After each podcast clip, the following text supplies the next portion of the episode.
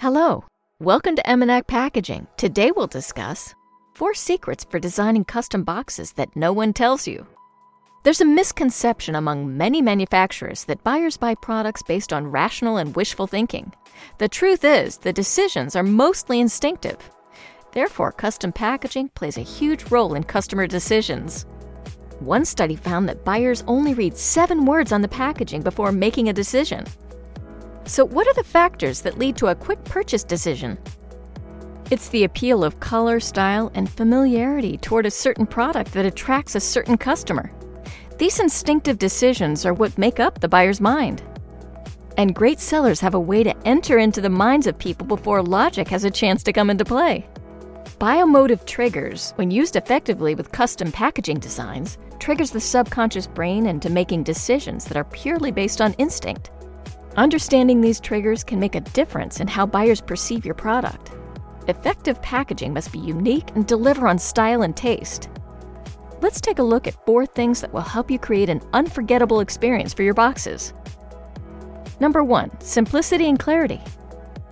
Simple, artistic, and visually aesthetic packaging is what shines in today's market. And rarely do we get the feeling of calmness and visual satisfaction. If you can provide the customer a unique experience through your packaging, you will definitely have the upper hand. Number two, using tempting colors. Before designing your custom packaging boxes, pick a color that best suits your brand and gives a unified appearance. Certain colors have a certain appeal on various people. For example, the color red shows passion, excitement, and the color blue signifies trust or loyalty.